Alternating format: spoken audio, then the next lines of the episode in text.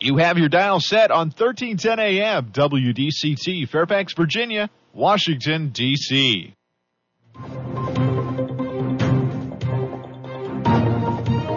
워싱턴과 미국, 그리고 세계의 흐름을 짚어보는 라디오 워싱턴의 시사 토크쇼. 워싱턴 전망대.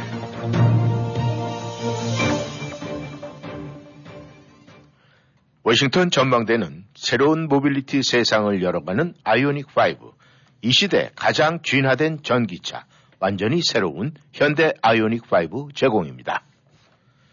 청취자 여러분 안녕하셨습니까? 워싱턴 전망대 오늘은 7월 25일 월요일입니다. 시작하겠습니다. 의사당 폭동 사태에 대한 의회 청문회가 일단 마무리가 됐습니다.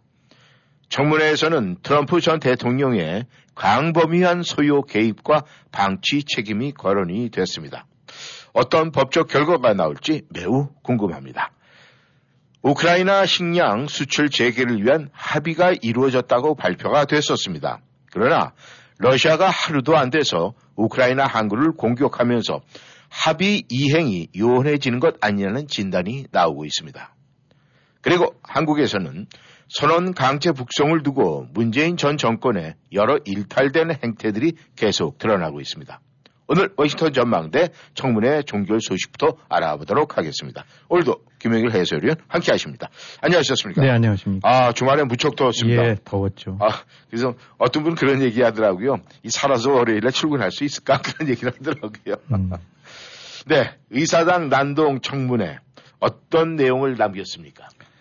네, 모두 여덟 차례 공개 청문회가 진행이 됐습니다. 그, 그 사실 생각했던 초기에 이제 민주당이 뭐 일종의 이제 정치적인 공세 이런 식으로 늘 많이 이제 반, 저 야당 쪽에서 공화당 네. 쪽에서 했는데 실제로 이제 증언 내용들 가운데 그 동안에 여러 가지 그 감춰졌던 것들 특히 이제 그 백악관 내부에서 그 당시 상황을 이렇게 증언해 줄 수 있는 것들이 몇 건 나오면서 굉장히 이제 그, 그 쇼크한 내용들도 또 드러났고 네. 결국은 이제 초점을 맞춘다면 트럼프 전 대통령 같은 경우가 아, 이 같은 시위 사태, 소요 사태가 일어나게 된 가장 그 핵심적인 그 동기 혹은 어, 제공을 했고 부추겼고 네. 나아가서 또 이제 사태가 악화되자 아, 이, 이런 부분에 대해서 당연히 아, 국정 통수권자로서 제재 내지 억제를 시켰어야 되는데 네.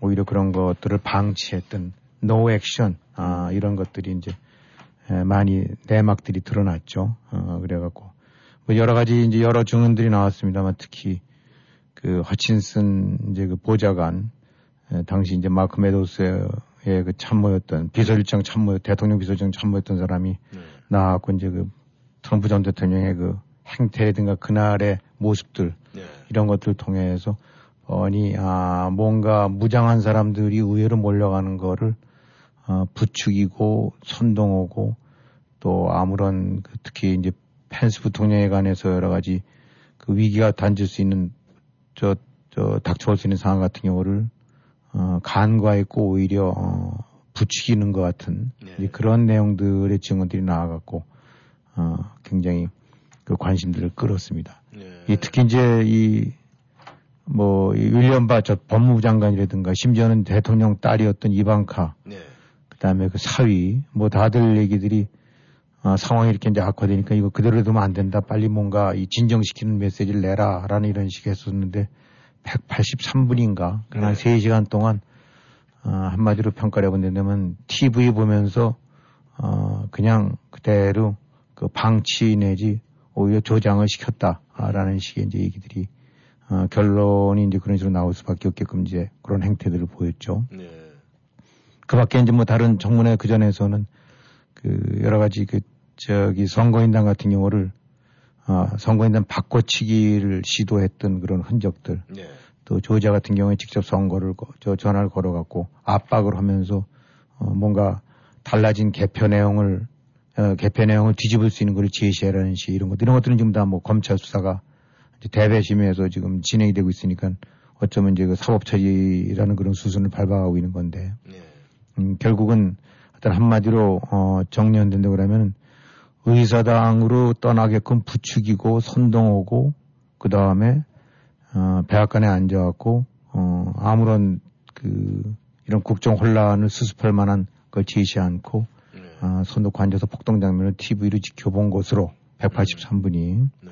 그래서 뭐 군당국도 대통령 지시가 없었고 국방부 장관도 아무 지시도 못 받았고 국토안보부도 아무것도 없었고 그냥 뭘 했는지 음. 어, 그래서 심지어는 어, 그 부통령을 이제 호위했던 지켰던 그 시크릿 서비스들 같은 경우에는 네. 상황이 이제 얼마나 다급했든지 어떤 사람 같은 경우는 자기 가족한테 전화 걸어갖고 어쩌면 뭐 내가 오늘 지금 이거로서 굿바이를 해야 될지 모르겠다라고 음. 말했으니까 뭐 목, 목 매달아 죽여라 뭐 이런 식의 것들이 계속 나오는 가운데서 이제 쫓기우려다 보니까 그런 절박한 심정 같은 경우 가 표현이 됐던 거겠죠. 네. 어, 하지만 그렇게 상황이 돼도 불구하고 바로 나라의 다음 자기를 비상시에는 자기를 대체할 부통령에 대한 아무런 어, 보호 내지 구제 조치가 없이 어, 거꾸로 트윗을 날리면서 네. 어, 외래 기름에 불을 끼얹는 식의 역할을 했다는 것이 이제 트럼프의 그날의 행동이었다. 음. 음, 그런 부분들이 청문회에서 이제 드러났던 거죠. 네. 그렇다면 이번 청문회에서 트럼프 전 대통령 그 일탈된 행동들이 이제 여실히 드러났는데 지금 이 트럼프 전 대통령의 이 청문회 만약에 이 문제로 해서 청문회 문제로 해서 이 트럼프 전 대통령이 이 코너에 좀 몰릴 수 있는 확률은 좀 있습니까? 사실 이 제3자라든가 이런 데 봤었을 때 그런 이제 행동이라든가 이런 디테일한 걸 보게 되고 나면 야, 저 사람이 어떻게 아, 대통령인가 어떻게 이제 저렇게 했을까 아, 그런 명백하게 저거는 부추기고 선동한 건데라는 생각들을 갖는 것이 일반적일 수도 있는데 네. 이뭐 이런 정치라는 것이 이런 부분들에서는 아 그런 어떤 이성적인 것과는 달리 이제 이 자기 편 혹은 뭐 이런 거에 대해서 이제 귀들을 닫고 네. 아, 뭐 이런 성향들이 농후하지 않습니까? 특히 이제 그게 심해진 것이 이제 트럼프 이후 때인데 그래서 전반적으로 여론은 분명히 이제 나빠졌고 아, 그 전에 무조건 뭐 그냥 트럼프 했다라면 추정이나 다름없이 했었던 공화당원들 같은 데서도 여론조사 같은 거 보게 되고 나면 한 40%가량이 어, 트럼프가 최소한 부분적으로나마 의회 폭동에 책임이 있다고 답을 했대는데 네. 여기 이제 그 전에 33%에서 7% 올랐다니까 아, 조금 이제 좀더 어, 그런 부분에서 심각하게 보고 있다는 얘기겠죠. 네. 조금 여론이 조금 이제 공화당 지지자들 사이에서. 그 다음에 ABC 조사 같은 데서는 응답자의 한 60% 가까운 58%가 네. 트럼프를 기소해야 된다. 음. 기소해야 맞는 것 같다라고 밝히기도 했던데 이건 이제 전체 조사 때 얘기고. 예. 그러나 이제 공화당 당내에서는 여전히 40%가 의회 폭동에 책임이 있다고 답했다면 나머지 60%는 별로라고 생각을 하고 있는 거니까 음. 뭐 어떤 상황이 전개돼도 눈, 어, 안 보고 귀 딱 못 닫고 그 다음에 실제로 청문회 안 본 공화당원들은 굉장히 많은 것 같아요. 네. 어, 그러니까 뭐 봐봐야 민주당이 장난치는 건데라는 식으로. 네. 그러니까 이제 이 여전히 좀 다소 타격을 받고 네. 특히 이제 중도층이라든가 이런 데에서는 그 많은 아 이제 진실 이렇게 팩트가 밝혀지면서 네. 그런 걸 받은 건 사실이긴 하지만 공화당 당내에서는 아 분명히 조금 데미지는 받았지만 그래도 여전히 예, 가장 영향력이 있는 인물로는 음. 뭐 남아 있으니까 그참 아, 정치인 것이 참 묘한 거죠. 네. 예, 뭐 실제로 이제 당내에서 대선 후보 같은 경우를 조사해 보게 되고 나면 여전히 절반 가량 은 트럼프가 어, 이제 이제 제일 지지율이 높고 절반 가량 정도로 나머지가 이제 그 바로 절 고거의 절반 정도 하프쯤을 해갖고 드센티스 프로리다 주, 주지사 같은 경우. 이번에 이제 펜스 부통령 같은 경우는 아 그런 그 트럼프의 압력이라든가 트럼프 측근들의 이제 아, 그런 집요한 적에도 불구하고 내가 그런 역할을 할 수는 없고 나는 그런 역할을 할 입장이 아니고 헌법에 위배된 행위다라고 이제 해서 오히려 민주당이라든가 이런 데 측에서 헌법을 수호했던 어, 어려운 그 역할을 해냈다라는 예. 평가를 받았지만은 정작 이제 공화당 내에서는 여전히 뭐 두 자릿수가 될까 말까 한 정도쯤에 예. 그러니까 10%가 될까 말까 한 정도쯤에 지지율 받기는 못 받고 있죠. 그러니까 아, 결국은 요거는 트럼프에 대해서 일단 필이 꽂힌 사람들한테는 청문회 때 어떤 내용이 나왔든 간에 음. 아, 이미 그와는 관계없이 대다수가 여전히 이제 트럼프의 그 뭐 선거 도둑질 당했다라는 이런 거를 아, 짓, 옹호하고 있는 것 같고 그러니까 뭐 마이동풍이라고 이제 봐야 되겠죠. 아, 다들 팩트를 보고 특히 이제 법원 판결 그동안에 여러 차례 제기됐었던 트럼프 측에서 제기됐던 그 선거 사기, 선거 도둑질, 뭐 투표기 조작 이런 것들이 다 사실이 아닌 거로 판명이 법원에서 났음에도 불구하고 어 귀를 꼭 닫아버리는 네. 이제 이런 상황이 지금 뭐 전개되고 있어요. 네. 어 그래서 어쨌든 뭐 바이든이랑 이렇게 가상 대결 때 보게 되고 나면은 격차는 이제 트럼프가 앞섰는데 네. 어, 이제 가상 대결입니다만 이제 2024년도 네. 여전히 뭐 앞서고는 있긴 하지만 이제 격차는 좀 좁혀졌다. 이게 아마 이제 청문회 효과라고도 할 수도 있을 텐데. 네.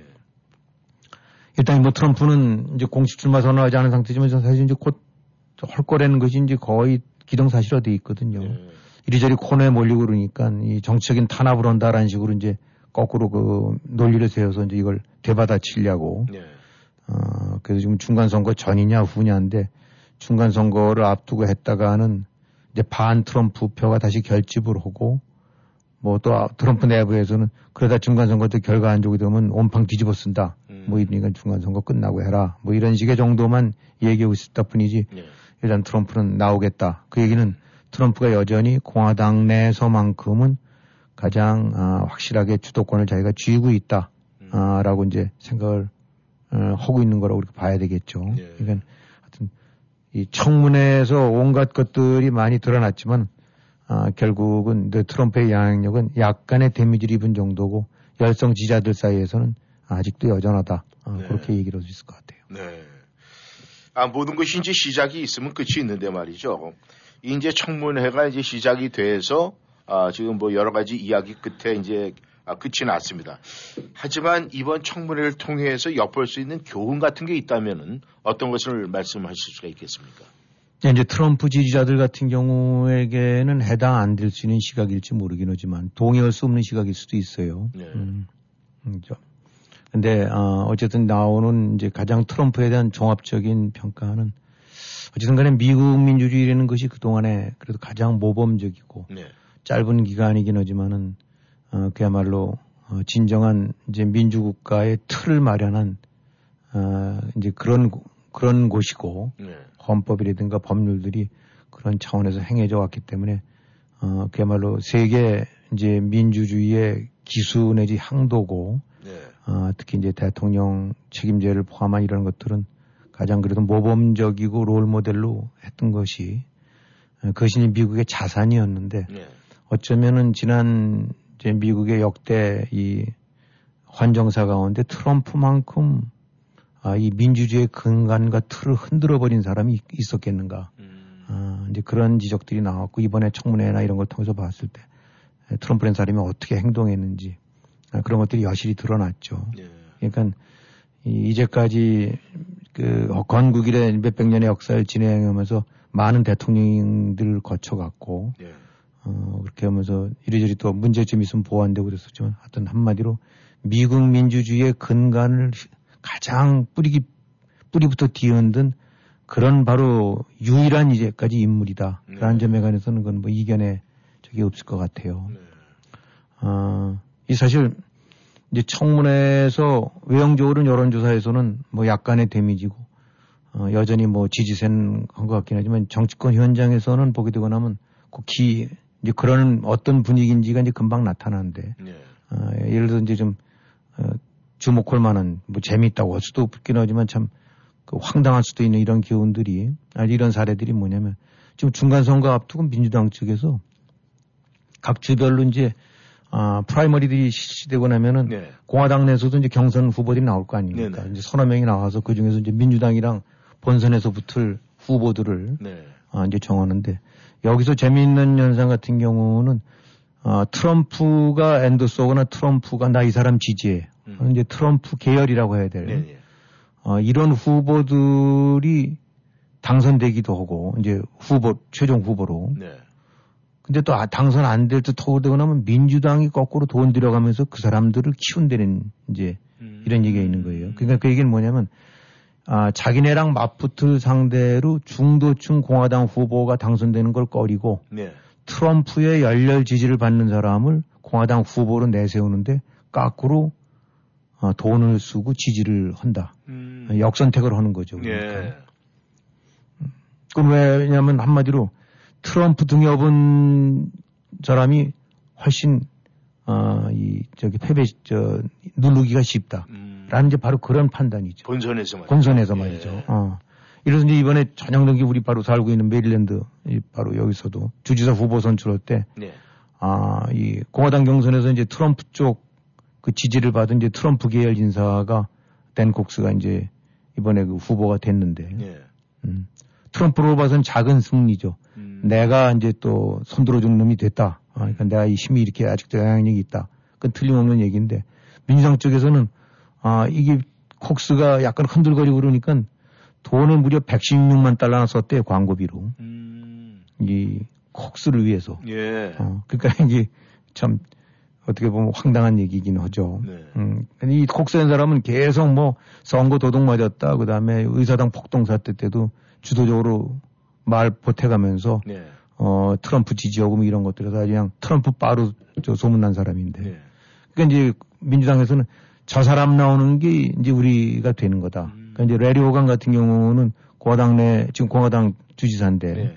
이제 트럼프랑 그 뭐 여러 가지 이제 여러 가지 엇, 엇갈린 관점을 제시하고 있는 이제 그런 정통 이를테면 어 이제 공화 공화당 예. 주류라고 할 수 있는데 어 이제 레리 호건 주지사 쪽에서 했던 인물 같은 경우가 이제 밀려나고 네. 트럼프가 되는 음, 게 되고 나니까 이제 민주당 쪽에서는 반색을 하는 거죠. 음. 이제 그러면 잘하면 공화당에서 뺏어올 수 있겠다. 음. 트럼프 지지받으면 딱그 집토끼에서만 그저 저거 하게 되지 네. 그다음에 확장성이 없다. 음. 이런 것들이 아 이제 메릴랜드에서 일어났었고 일리노이에서 역시 똑같이 거기도 이제 일리노이 주지사 후보 공화당 경선에서 똑같은 양상이 벌어졌어요. 네. 어 그러니까 이 민주당 쪽에서 이 거꾸로 이 베일리라는 사람을 밀리고 그러니까 거꾸로 밀려 저 후보를 알려갖고 네. 특히 이제 그 저기 강조를 했었던 것이 저 TV 광고 같은 데서 야 이 베일리가 누구냐면 트럼프가 지지해주는 트럼프가 점지해준 인물이야. 음. 그걸 갖고 계속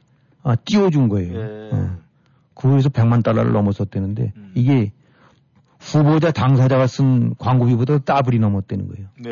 어. 그러니까 이것도 역시 똑같은 맥락이죠. 음. 음, 그러니까 공화당 지지층으로부터 표를 받을지 모르긴 하지만 무당파라든가 중도층에서는 저 트럼프 지지받게 되고 나면 거꾸로 그것이 독약이 된다. 네. 음, 그러니까 민주당 입장에서는 지금 밀린단 말이죠. 네. 여러 가지로 뭐 인플레 경제 어쩌고 그러니까 중간 선거 때 하원 넘어갈 거 거의 확실시 되고 상원도 힘들 거라고 보고 그러는데 음. 이때 이제 이 국정을 갖고 문제 삼고 그러면 사실 할 말이 없으니까 네. 이 선거 구도를 야 트럼프 또 나온대 음. 또 트럼프 아들이 저렇게 좀 나온대 음. 그러면 저건 안, 딴 건 몰라도 저건 안 되잖아. 지금 뭐 경제난 어려운 건 문제인 건 알지만 네. 트럼프 쪽도 해줄 수는 없잖아. 이런 식으로 이제 음. 아, 트럼프 대 반 트럼프 구도로 만들려고 한다. 네. 아, 이런 식으로 되니까 아, 이제 이 바로 이 선거 현장에서 이런 것이 나타나는 얘기는 여론조사 때와는 달리 얼마나 그 사람들 민감하게 민심을 읽는 사람들이 정치꾼들인데 그렇죠. 아, 이거는 트럼프가 뜨면은 결국은 독약이 된다는 걸 알고 까꾸로 이걸 이용하는 음. 이제 이것이 어떻게 보면 좀 더 냉철한 이제 민심이라고 할 수 있겠고 네. 이 가장 이 이번에 청문회 때 아직은 뭐 다 끝난 건 아니고 그다음에 아마 9월에 또 있을 수도 있겠습니다만은 네.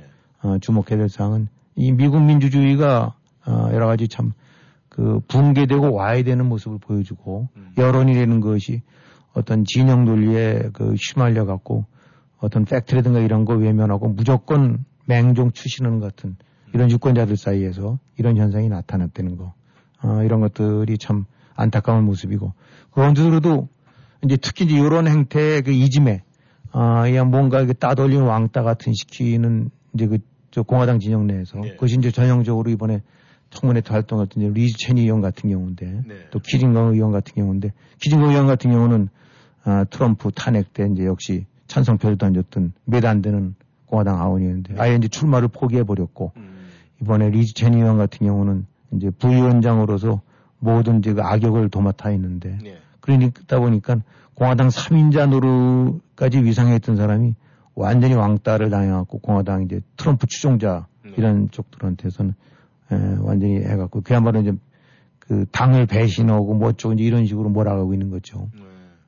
하지만 그래서 실제로 이제 와이오밍에서 출마 뭐 그쪽에서 탄탄한 기반을 가지고 있었는데 이번에 조사하는 거 보게 되면 그 8월 8월 중순쯤 아마 이제 와이오밍에서 그 이 저 리즈 체니 하원이 이제 그 지역구에서 네. 어뭐 primary가 있을 텐데 지금으로 봐갖고는 거의 뭐 어, 트럼프가 미는 사람한테 이제 저 지는 거로 음. 나타나 있으니까 그만큼 이제 트럼프가 집요하게 아, 떨어뜨린 자기한테 반대했다고. 음. 음, 그러니까 이제 뭐 이거는 정파적으로 뭐 된다고 진행 저할 수도 있겠습니다만 좌우지간 어쨌든 드러난 팩트나 이런 거로 봐고 누가 거짓말을 했고 네.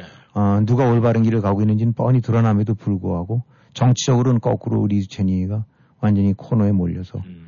어, 이제는 어떻게 보면 일단은 그 아웃 될 수 있는 네. 이제 그런 상황인데 어, 리즈 체니 같은 경우 보게 되고 나면은 어, 이번에 이제 바로 개인적으로선 그런 부담과 어, 여러 가지 불이익을 네. 어, 안았지만은 어, 그야말로 이 외롭게 이제 싸움을 하고 지금도 하고 있는 거죠. 네. 그다음에 본인 스스로도 어떤 결과가 올지도 이미 각오를 한 것 같고, 네. 음, 이, 이 과거 보게 되고 나면 링컨 대통령 같은 경우 여러 가지로 추앙받는 이유가 많지만 그 당시에 이제 링컨 쪽을 완전히 그 이제 반대로 하면서 이제 물어뜯으려고 하는 그런 성향의 언론들이 있었나 봐요. 네. 네. 그래서 이제 그거에 관해서 압박을 가하려고 그러다 보니까 트럼프, 저 링컨이 적극 말리면서 그건 안 된다. 어떤 경우든 언론과 표현의 자유, 음. 또 우리가 지켜온 전쟁까지 해가면서 해왔던 이 법질서가 그 근간이 무너지면 안 된다. 대통령을 위해서, 한 사람을 위해서 음. 그 근간이 무너뜨리면 안 된다라기 때문에 막았대는데 네. 예, 트럼프와 비교해서는 너무 180도 다른 입장이죠. 아, 바로 그런 것이 이제 아, 링컨이 칭송을 받는 이유인데 이번에 리즈 같은 경우가 아, 리즈 체니 같은 경우는 이제 그런 식의 아, 입장에 처해 있고 아, 지금 무슨 코너에 몰리고 있는 것 같아요. 네. 음, 그러나 아, 뭐 결국은 꼭 세- 세상이라는 것이 다 필기정으로 안 되고 해피엔딩으로는 안 되긴 하지만 네. 아마 이런 부분들 다 알만한 사람은 다 알고 음. 그 리체니 의원이 인터뷰한 거 보게 되고 나면 자기가 그렇게 오랫동안 아버지 저 리체니 저 대, 부통령 예, 예. 그래서 자기가 꽤 정치적인 이제 명망가 그래서 다 알 줄 길거리 가면 다 알 줄 알았는데 음. 어, 그 전에는 알아보는 사람이 없었는데 네. 요즘은 다니기만 하게 되면 사진 찍자는 사람이 너무 많다는 식으로 이제 우- 웃으면서 그런 얘기를 한 인터뷰가 있더라고요. 네. 음, 그거는 뭐냐면 아, 바로 민심과 이런 것들은 다 알아준다 역할을 음. 한다. 그리고 특히 이제 리즈 같은 경우 이번에 그 백악관 보좌관들 출신들에서 굉장히 어려운 자리에 위협을 받은 상태에서 증언 나섰던 사람들을 설득하고 그런 데 많이 역할을 했나 봐요. 네. 음, 목소리를 내야 된다. 그래서 음. 진실을 위해서. 이게 아마 리즈 같은 사람은 결국은 아, 어떤 식이든 미국 정치에서 다시 또 되살아나서 음. 그 평가를 받을 거라고 보는데 특히 아, 이런 식의 행태 이런 식의 트럼프 행태를 보면서도 입 다물고 있었던 그 이제 리즈 체니 의원 같은 경우가 그 동료 의원들이 했던 얘기가 아, 바로 언젠가 저기 트럼프는 갈 거다 결국은 음. 그러나 당신들의 그, 그, 그 같은 당신들의 불명예는 영원히 남을 거다 음. 아, 이런 식으로 이게 아주 일가를 했는데 네. 지금으로선 이기는 게 이기는 것 같지만은 어, 어떻게 보면 이제 미국 정치사 쪽에 리즈는 어, 그큰 족적을 남긴 네. 정치가로 저는 평가될 것 같아요. 이렇게 이런 걸 보게 되고 나면 이 미국에서는 관료 중에서도 의원 중에서도 아닌 것에 대해서는 권력에 대해서 아니오라고 말할 수 있는 사람이 있다는 거. 자기의 불이익을 감수하면서도 네. 어, 팩트나 진실을 위해서 그 던지는 사람이 있다는 거참 대단한 거죠. 네. 이좀 지나갔지만 문재인 정권 때 보게 되고 나면 그 민주당 당 그 많은 국회의원들, 어, 군부, 장관섭도 별들, 고위공직자, 언론, 이 패거리들, 측근 패거리들 전부 그 뭐, 뭐가 옳은지 그른지를 뻔히 알면서도 홍위병 같이 그, 그, 그래서 맴돌았던 거는 어, 이 많이 대조가 되죠. 네. 음. 또 하나 또 좀 우려되는 거는 윤석열 정부에도 이런 사람이 있을까? 음. 아, 이게 나오고 있는 행태를 보게 되거나 여러 가지 조금 찌푸려지는 것들이 있는데 네 네. 아, 문재인 정권 때는 노라고 말할 수 있는 사람이 아무도 없는 아, 그런 이제 홍길동 정부였는데 아, 새 정부에서도 역시 또 똑같은 행태가 되풀이되는 게 아닌가 그런 네. 그런 생각도 드는데 자 어쨌든 아, 이번에 청문회 때 보게 되고 나면 네. 바로 미국이 이런 사람들이 그래도 곳곳에 포진해 있기 때문에 음. 미국이 아, 튼튼하고 어, 관실한 민주국가로 갈 수 있겠구나 그런 걸 느끼게 해줬죠. 네. 이 아무래도 의회 쪽이나 이런 모든 부분을 보면은 네. 이 참 이 백인 남성들의 우월주의인데 한 여성 이 백인 여성이 그 나름대로 이 선방을 하고 있다는 소식이 참 우리에게 와닿습니다. 네, 청취자 여러분께서는 워싱턴 전망대 함께하고 계십니다. 전하는 말씀 듣고 다시 돌아오겠습니다. 뜨거운 여름 시원한 세일 상품이 가득한 K마켓과 함께하세요. 이번 주 금토일 100불 이상 구매 시 한국 배추가 박스에 14불 99, 단 도매 제품, 박스 제품, 쌀은 포함이 안 됩니다. 고등어가 파운드에 1불 99, 한국산 방어가 파운드에 2불 49, 삼겹살 패밀리팩이 파운드에 5불 99, 대한민국 프리미엄 농수산 식품 울타리몰 상설 매장에서도 다양한 세일 품목을 만나보세요. 그 밖에 K마켓이 준비한 여름맞이 초특가 세일 상품들을 놓치지 마세요. 너 너무 예뻐졌다. 성형했니? 페어팩스 기우미 치과에서 치아 교정했잖아. 치아 교정만 했는데도 너무 예뻐졌는데? 버지니아 유일한 master provider인 기우미 치과에서 하는 Fastbraces. 몰라? 치아 교정을 단 3, 4개월 만에 교정하는 획기적인 교정 기법이래.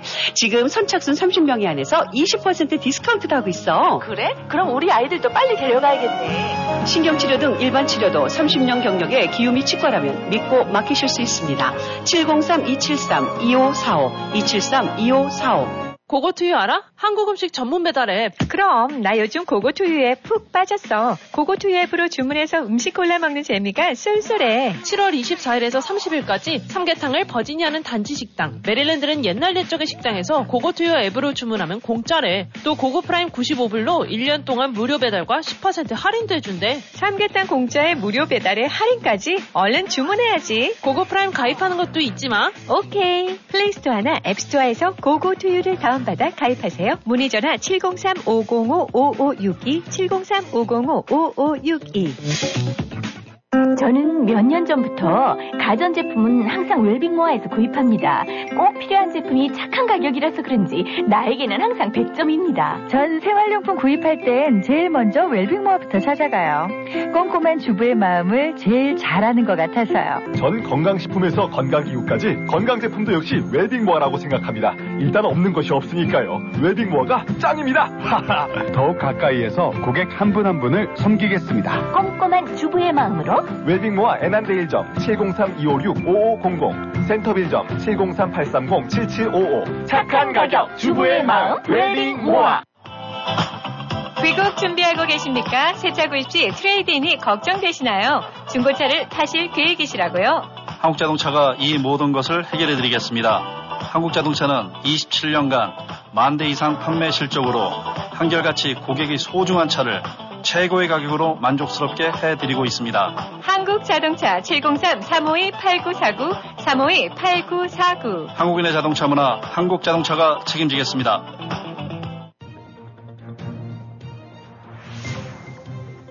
여러분은 지금 라디오 워싱턴 그리고 미주경제신문 대표인 김용일 해설위원과 라디오 워싱턴 콘텐츠 본부장 이구순이 진행하는 워싱턴 전망대를 함께하고 있습니다.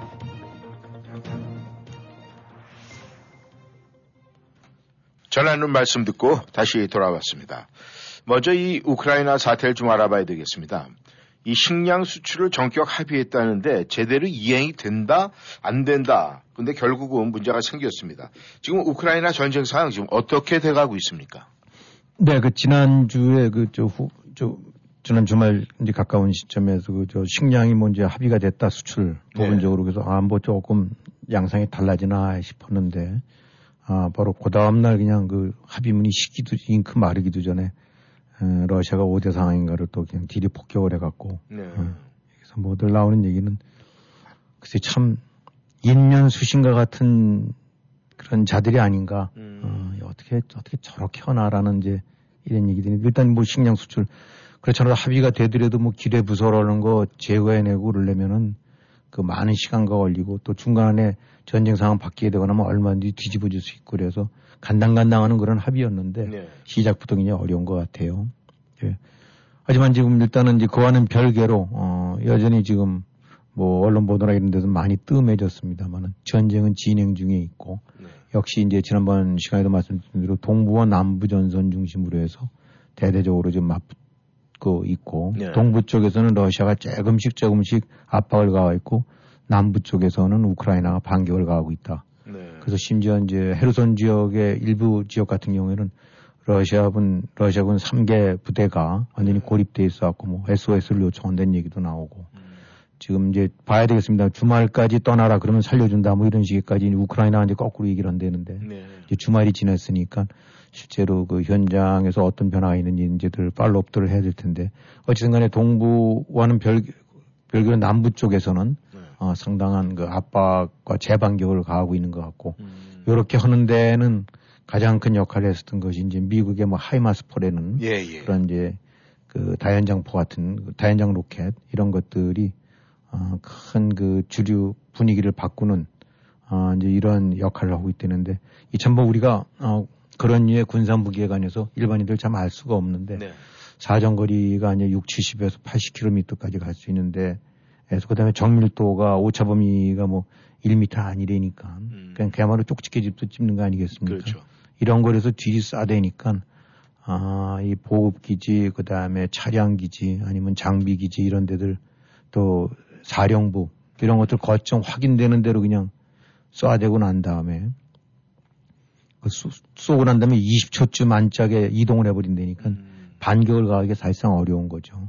어, 그러니까 이, 요 포탄 쏘는 비율 같은 거를 전문가들 얘기 들으면 10대 1 이상으로 쏜대요. 그, 저, 러시아 쪽은.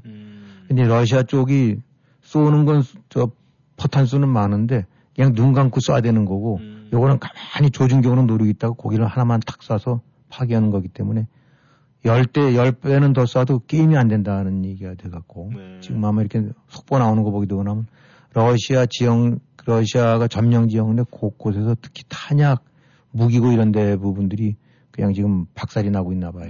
그래서 지금 미국이, 아, 이 12, 12개, 이제 12문을 주고 지금 뭐 8개 문, 8문이 가입되는데 또 추가로 4문을 더 보낸다라고 하고 요런 비슷한 그 성능을 가진 것들을 독일과 영국 쪽에서 지원한다니까 이 참, 이 전투 양상이 바로 장거리 포라는 이런 그런 그 무기로 인해 갖고 막 판도가 바뀌어져 가는 지금 서로 멀리서 대치하고 있는 상황에서는 근접전이 아니고 네. 포병전인 상황에서는 어, 사정거리 길고 정확도 높은 것이 그냥 게임이 안 될 정도로. 어, 그래서 어쨌든 간에 이런 걸 토대로 해서 지금 헤르손 지역에서 완전히 압박을 가하고 있으니까. 아, 뭐 영국 정보 소식통 같은 데서는 지금 쓰고 있는 그 소모 형태로 봐갖고는 러시아군이 아마 몇 주 이내에 이 전쟁 종결해야 될 수밖에 없을 걸라는 얘기까지 나오고 있다니까. 뭐 지켜봐야 되긴 하겠지만 하여튼 러시아가 아, 지금 외형적으로는 누르고 있는 것 같지만 굉장히 큰 그 저기 애매모호고 좀 난감한 상황에 처해 있는 건 틀림없는 것 같아요. 네. 지금 세계 언론에서 우크라이나 사태는 조금 이제 뒤로 밀려지는 것 같은데 아무래도 그렇지만 아, 많은 사람들이 주의 깊게 지금 결과를 좀 바라봐야 되지 않을까 그렇게 생각을 합니다. 예, 이 저 한국으로 좀 돌아가 봐야 되겠습니다. 이 문재인 전 정권의 그 북송 강제 북송 선언 이 새로운 사실들이 계속 밝혀지고 있다는데 그렇죠. 그게 어떤 소식들입니까? 네, 지금 하여튼 그 얘기의 포인트는, 아, 정부가, 당시 문재인 정권이, 아, 이 선언들 내려온 거를 그냥 조사도 대충대충 후닥닥 해서 이리저리 그냥 뜯어 맞춰서 해놓고 그냥 얼른 며칠 만에 돌려보냈다. 네. 아, 이제 이런 부분이 제일 핵심인데. 이제 그런 거를 입증해 줄 수 있는 여러 가지 그런 거를 의심, 그런 행태로 의심될 만한 상황들이 이제 계속 나오고 있는 거죠. 이를테면 보내기 몇 시간 전에 북으로 보내기 전에 이제 법무부의 유권 해석을 구했는데 법무부 쪽에서는 아닌 것 같은데 당시 뭐 법무부가 암만 장관은 이제 그 추정 세력으로 한다 하더라도 또 법은 법대로 봐야 될 사람들이 있으니까 그렇죠. 이거 아니라고 했던 뭐 이런 거라든가 그 다음에 성원 과정에서 어 이 원래 이제 이 판문점 내지 이런 구역에서는 이제 유엔사가 관할 구역이기 때문에 유엔 사령관의 이제 어떤 그 저기 어프로벌 같은 걸 얻고 그래야 되는데 그거 없이 어 일단 이 선언들을 북한에 넘기려면은 그 군사분계선을 넘어야 되지 않습니까? 네. 아 그때 유엔사 쪽에서 허가를 안 해주고 나니까 대신 경찰 특공대를 보내갖고 어 그걸로 해서 이제 보내버렸다는 거. 너- 그러니까 군은 개입을 안 하고 예, 군이 예. 거부했다는 거. 그 다음에 아이 무엇보다도 이제 또그좀 의심하는 상황은 이 당시 어선이 배란강경 고스간에 홀- 그냥 넘어온 것이 아니라 네. 아마 군사분계선을 중심으로 해서 왔다 갔다 하면서 계속 그 남한으로 넘어오려는 시도를 했었나 봐요. 네. 그러니까 이제 이 뭔가 경비정이라든가 이런 데서는 왜 지금 북한 배 하나가 자꾸 넘어오려고 그런다. 음. 아, 뭔가 이런 것들. 근데 이제 더 황당한 거는 그 배가 어떤 성격을 지닌 배라는 것들도 감을 잡았다는 거. 네. 그건, 그건 그 얘기는 뭐냐면은 북한 측에서 뭔가 사전 언 통보를 받은 게 아닌가. 음. 야, 뭐 우리 사람 좀 죽인 놈이 좀 넘어가려고 하고 있어, 뭐 그러니까. 음. 뭐 이런 류의 의심이 들 만한 이제 정황들이 드러났고 네. 나아가서 이제 그런 부분들이 그냥 막 들락날락하고 그러니까 이제 짐작컨대 야 그냥 저 군사분계선 넘어오게 되면 그냥 쫓아버려 그냥. 뭐 이제 이래서 이런 식으로 하지 않았나. 넘어오면 골치 아프다 괜히 지금. 예. 한참 지금 김정은님 초청하려고 준비하고 있는데 그거 뭐 이게 일 꼬이니까 이제 이런 거로 짐작될 만한 것들. 예. 그래갖고 배가 넘어오기 전부터 사전에 아, 이 보내버려. 내지라는 이런 류의 그 어떤 원칙을 세워놓고 어, 이런 것이 행한 것이 아니냐는 그런 걸 입증할 만한 얘기들이 막 나오는 거죠. 그러니까 이 과정 속에서 이 신병 처리에서는 최소한도 뭐 보름 뭐 그 이상의 이제 합동 조사를 해갖고 뭐 여러 가지 크로스 체킹을 하지 않겠어요. 어, 근데 이제 그런 것들 다 생략해버리고 그냥 그 3, 4일 만에 그냥 해서 그냥 후닥닥 해서 안돼 가려갖고 쫓아 넘겨보내 버린 거. 어, 이제 바로 이런 것이 어, 이제 청와대 국가안보실, 어, 이제 정영 당시 실장 있었고 통일 이런 데가 다 주도했다는 거. 국정원, 국방부, 그 다음에 아, 이 국가안보실 이런 데가 바로 이런 거에 하나의 그 전체적인 로직을 짜고 그 다음에 대응 지침을 내려준 데가 아니냐. 아, 이런 것들을 입증할 만한 것들이 좀 속속 드러나고 있는 거죠. 네. 근데 이 문제는 가만히 살펴보면 말이죠. 힘없고 능력 없고 약한 사람들의 목숨은 정말 뭐 아무나 이렇게 쉽게 포기할 수 있다. 뭐 이렇게 생각을 할 수가 있는데 아마 이런 것은 세계적인 어떤 인권적인 차원에서 봤을 때는 참 불미스럽고 창피한 일인데 말이죠. 네. 앞으로 이 문제가 어떤 방향으로 진행이 되겠습니까? 일단 이제 검찰 수사가 진행이 되고 있고 서울중앙지검에 이제 공공수사 부라는 데서 예. 이제 각두개 부에서 나눠서 이제 맡고 있죠. 한쪽은 어그 우리 해수부 공무원 네. 어, 이쪽 또 그다음에 또 한쪽은 이제 북송 강제 북송 이런 부분들을 했는데 양쪽 사건이 뭐 똑같은 어 공통점을 지니고 있죠. 이 방치 내지 인권이라는 차원에서는 외면하고 국민을 생명 보호를 외면하고 네. 어, 그 목적은 봤더니 한쪽은 유엔 연설 때 어, 종전 선언을 위해 때 에, 찬물을 끼얹을까봐 또 하나는 김정은 초청하는데 역시 악재로 작용할까봐 네. 그냥 후다닥 후다닥 아, 북한 입맛에 맞춰주는 그런 행태를 저질렀다라는 것이 이제 핵심인데 네. 어쨌든 지금 이제 그와 관련됐던 국가안보실장 정의용 그다음에 뭐 서훈이라든가 또 김현철 통일부 장관 네. 아, 뭐라든가 이런 쭉들 아, 이런 데들이 이제 다 가장 이제 국방부도 마찬가지겠죠. 네. 어, 이런 사건을 은폐하거나 아, 이런 식의 저 파, 문서 같은 거를 관련 거를 파기해서 어, 이런 그 헌법에 위배하는 행위들을 저지른 것들을 주도했던 네. 이런 데들이 이제 고스란히 지금 검찰 수사 대상에 올라 있어 수사 진행되고 있고 네. 또 이제 출국 금지라든가 이제 이국 시에 반드시 통보를 하게끔 이런 것들이 이제 조치가 되고 있는데 네. 외형적으로 좀 적용되는 것들은 무슨 이런 뭐 이제 직권 남용 뭐 이런 것들이 이제 그다음 혹은 또 허위 공문서 작성이라든가 공문서 파기 아, 이런 것들인데 결국은 아, 가장 중요한 건 이제 그 윗선으로 가는 거겠죠. 지금 뭐 국가안보실장, 뭐 국정원장 아, 이다 관여된 사람들만 하더라도 아, 각 가장 이제 국가의 제일 윗선에 속하는 데긴 하지만 더 윗선인 건 결국 이제 대통령이었으니까 네. 이런 것들이 뭐 아무리 국가안보실장 장관들이 뭐 대통령 과 협의 없이 대통령 제가 없이 그런 결정을 내릴 수는 없는 거거든요. 그러니까 이게 결국은 이 컨트롤 타워에 대한 그것은 바로 문재인 전 정권의 가장 핵심인 문재인 전 대통령 자신 아로 이제 아, 초점이 모아질 수밖에 없는 거죠. 어, 특히 이제 이런 것들은 이제 청와대에서 주도했다는 거는 당시 김현철 통일부 장관이 국회에서 이제 현안 보고 때 북송 처분 결정 주체가 누구냐라고 하니까 컨트롤 타워는 안보실이다. 그러니까 이제 정의용 실장 네. 비롯한 청와대다라고 이제 얘기를 한 것 같은 것들이 이제 그대로 당연히 그건 당연한 얘기고. 네. 그 때문에 이런 사람들 그다음에 노영민 당시 비서실장 같은 경우 대통령 비서실장 같은 경우도 어, 역시 피할 수가 없어 보이는데 왜냐하면 다 이, 이 실장 주재로 청와대 대책회의가 열렸고 여기서 군 뭐 해경 포함해서 통일부 이런 포함해서 조율을 해갖고 방침을 이렇게 잡는다. 어, 이렇게 이런 방향으로 간다라는 걸 결정한 거니까.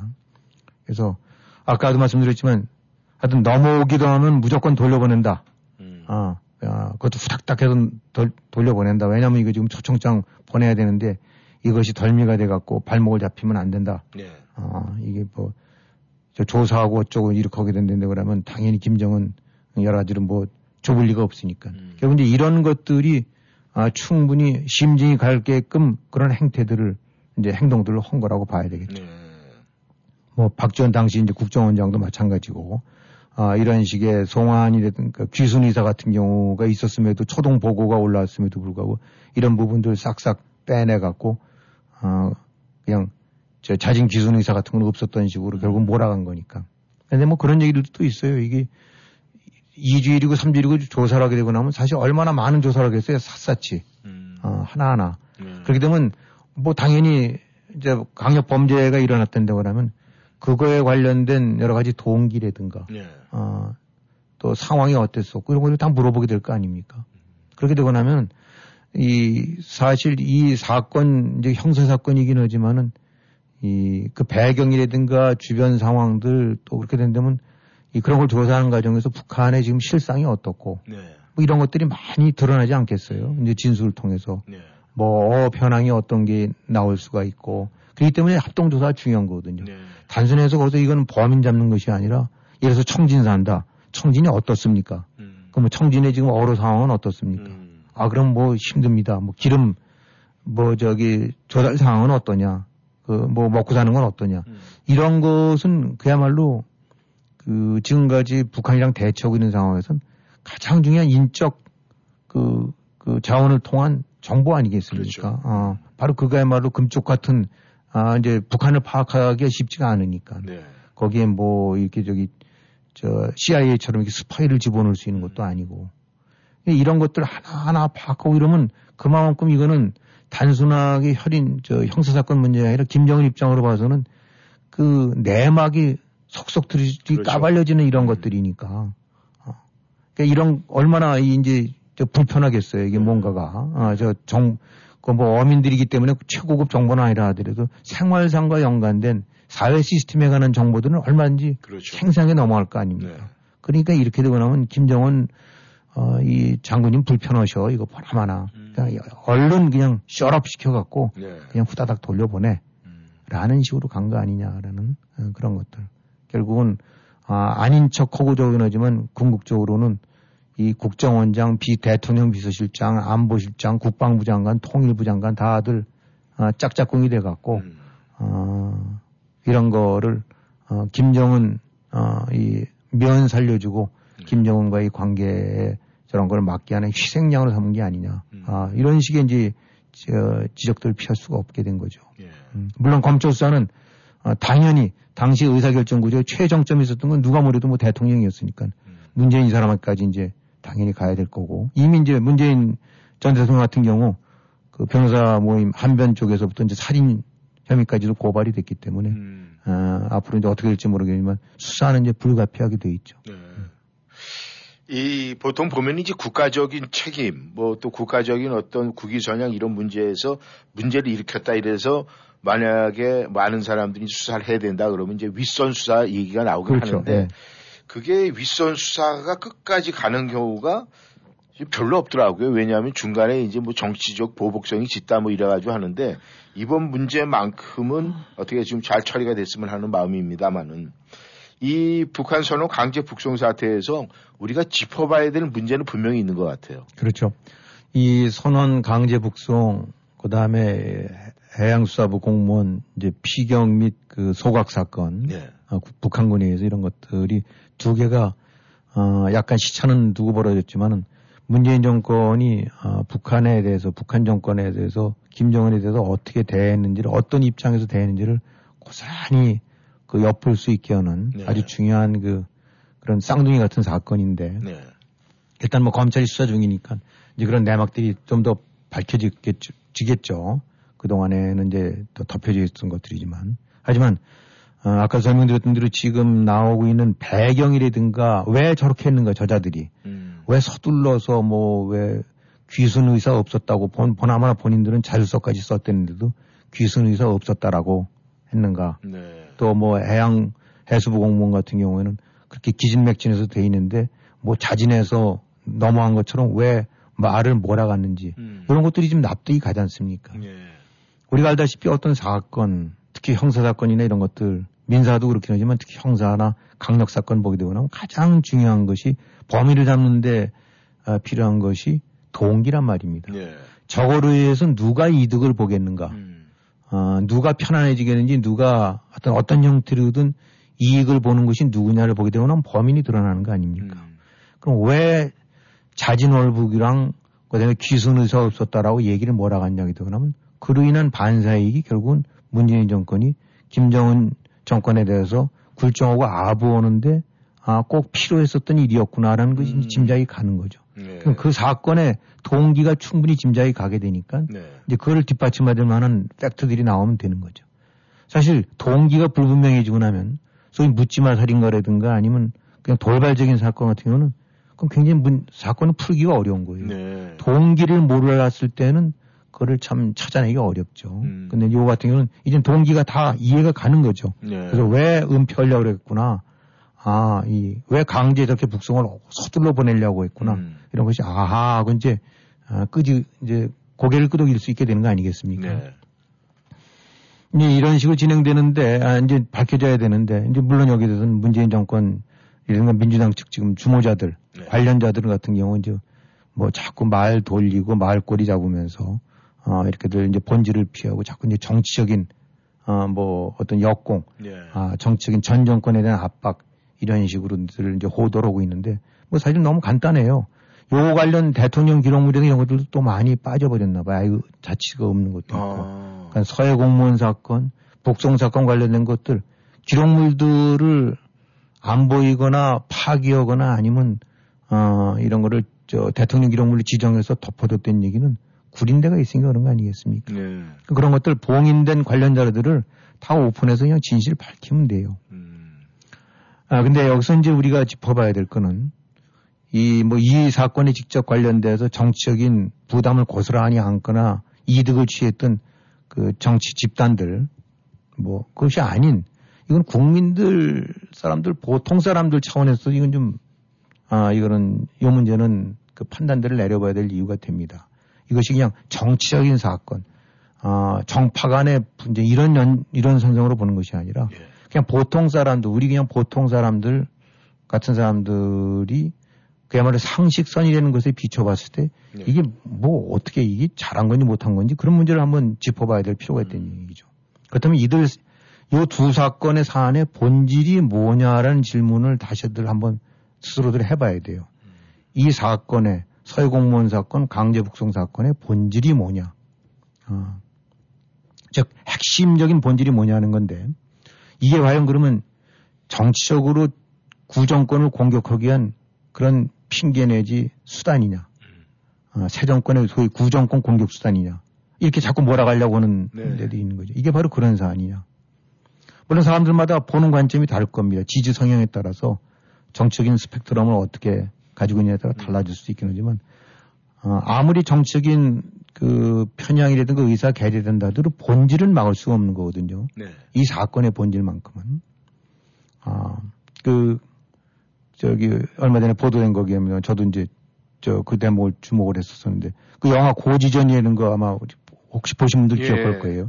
거기에 이제 괴뢰군 대장, 그 당시 북한군의 이제 그쪽 저 지휘자가 이제 한참 뭐 이 한국군들이 패퇴한 이제 저막 치고받고 이제 저 거길 싸우고 예, 예. 저땅 땡볕끼리 했을 때 그때 이제 한국군 쪽에 진 사람들을 모아놓고 야 니들 왜 졌는지 아냐 어, 이렇게 물어보고 나니까 그 이유는 니들은 왜 싸워야 되는지를 모르기 때문에 진 거야라는 뭐 그런 얘기를 그런 대사가 있었대 그 해요. 예. 저도 그 영화는 보긴 했지만 뭐 그게 기억은 안 나지만 네. 자, 어디간 왜 싸우는지를 모르니까 니들 지는 거야라는 말 같은 경우는 아 이거는 굉장히 영화 대사긴 하지만 굉장히 던지는 메시지가 크다. 예. 자 한국이 6.25 때 또 그 이후로 어뭐 4.19 때 5.16 때, 어, 그 이후로 또 그다음에 많은 민주화 시위를 예. 벌이고 독재 정권에 하고 일어나서 했는데 결국은 한국이 왜 싸워왔는가? 음. 미국도 왜 싸워왔는가? 6.25 전쟁은 뭘 지키기 위해서 싸운 건가? 한국도 그렇지만 미국과 유엔 참정군들은 뭘 지키기 위해서 그런 피를 흘렸나? 네. 그렇다면 여기서 이제 갖게 된 본질적인 저거는 무엇이 적이고 뭘 막아야 되며 뭘 지켜야 될지가 음. 답이 나오는 거다 이거는. 왜 싸웠는지를 알고 싸운 거다 그때는. 힘들었지만은. 아, 근데 이념적 스펙트럼이 커졌다고 그래서 그럼 대한민국이 이렇게 해서 뭐 이렇게 피를 흘리면서 싸워서 민주국가를 건설해 왔는데 그렇게 대한민국이 그 추구해왔던 지향점, 그 추구 가치가 지금 북한 김정은이 추구해가는 지향점이랑 추구 가치랑 이게 맞대적할 만한 사안인가 이게 지금. 소위 이제 맞짱 뜰 만한 일 정도로 북한의 김정은의 지향점과 추구 가치가 그게 맞는 건가? 네. 어, 서로 엇비슷한 거 이건 아니란 말이죠. 이미 그거는 확실하게 결론이 나온 거란 말입니다. 네. 그 예를 들어 우리 이제 유학 같은 거 이민 같은 거 얘기를 하게 되면 이렇게 할 수 있어요. 그런 것들을 하게 되면 뭐 사람들 흔히 물어보게 되면 너 어느 나라 살고 싶냐 혹시 그럼 뭐 스위스 뭐 미국 캐나다 이런 데 나오잖아요. 그렇죠. 어. 그 다음에 또 뭐 그런 질문이 질문이 있으면 당신 자녀 유학시켜갖고 거기서 눌러앉게 살려면 어느 나라 하겠냐 아마 그럼 비슷한 나라 될 수도 있어요. 예. 스위스 뭐가 이런 데가 그냥 안 가봤지만은. 근데 만약에 그런 여론조사 때 당신 혹시 북한에 이민 갈 생각이 있냐? 러시아에 이민 갈 생각이 있냐? 나가서 본인 떠나서 당신 자녀를 혹시 북한의 영주 저기 영주권 여- 미국에서 저 북한에 살게 할 생각이 있냐? 그러면 한, 한 사람도 대답 없을 거예요. 맞습니다. 조국한테 물어봐도 그럴 거고, 김현철이한테 물어볼 거고, 이인영 통일부 장관 그 말로 그 빤지르하게 그 지금 대북 옹호하는 종북 세력들한테 당신 혹시 북한 이민 가서 살 생각 있어? 당신 자녀를 더군다나 네. 북한에 유학 보내하고 거기서 살게 할 생각이 있어? 네. 이건 벌써 답이 나왔던 얘기거든요. 예. 어느 쪽 가치가 옳은 것이며 어느 쪽 가치가 그건 저 따라서는 안 될 거라는 거예요. 네. 근데 본인들은 그렇게 하면서도 앉아서 그런 행태들을 보게 되면 고스란히 북한의 이념과 가치를 옹호하고 뒷받침해주는 역할들을 했던 바로 그런 것들이에요. 음. 문재인 사람이 글쎄 그저뭐 감명 깊게 읽은 책이 이영희의 전환시대 논리라고 한다고 그러니 이 종북 이 종중국 좌파 인식 속에서 아 바로 뭘 뭘 기대하고 그 패거리들한테 뭘 바라볼 수 있겠어요. 결국은 이 모든 것들이 맞아 들어가는 거예요. 그런 인식 속에서 출발된 어, 집단들이 행했던 대응 자세 이런 것들이 결국은 아, 이 정치적인 계산까지도 맞닥 들어갔고 어느 쪽 가치를 지향하느냐에 대해서 근본적으로 흔들려 버렸던 거죠. 지금 이제 우크라이나 전쟁 우리가 보고 있습니다만 아 우크라이나가 뭐 밀리고 있고 뭐 여러 가지 나라가 온통 그냥 거덜이 나고 있긴 하지만은 어쨌든 잘 버티고 있고 굉장히 잘 싸우고 있다. 여기서 동시에 드러나는 보도가 러시아군이 탱크가 1700대인가가 거덜이 났다는데 그것이 다 파괴됐던 게 아니란 얘기죠. 상당수가 그냥 손 들고 도망가 버렸다는 거예요. 네. 여기서 나타나는 게 뭐냐면 러시아군은 왜 싸우는지를 좀 모르는 거예요. 네. 왜 싸우는지를 모르는 군대는 왜 싸우는지를 모르는 국가 이념은 결국은 아무리 외형적으로는 군사 강국 세계 최강의 기갑사단 뭐 이런 거라도 그게 소용이 없는 겁니다. 결국은 작지만 명백하게 목적을 알고 추구하는 가치가 명확한 집단, 나라, 군인들은 작아도 이길 수가 있는 거예요. 결국은 뭘 지켜야 되고 뭐를 위해 싸워야 하는지를 아는 건 이렇게 중요합니다.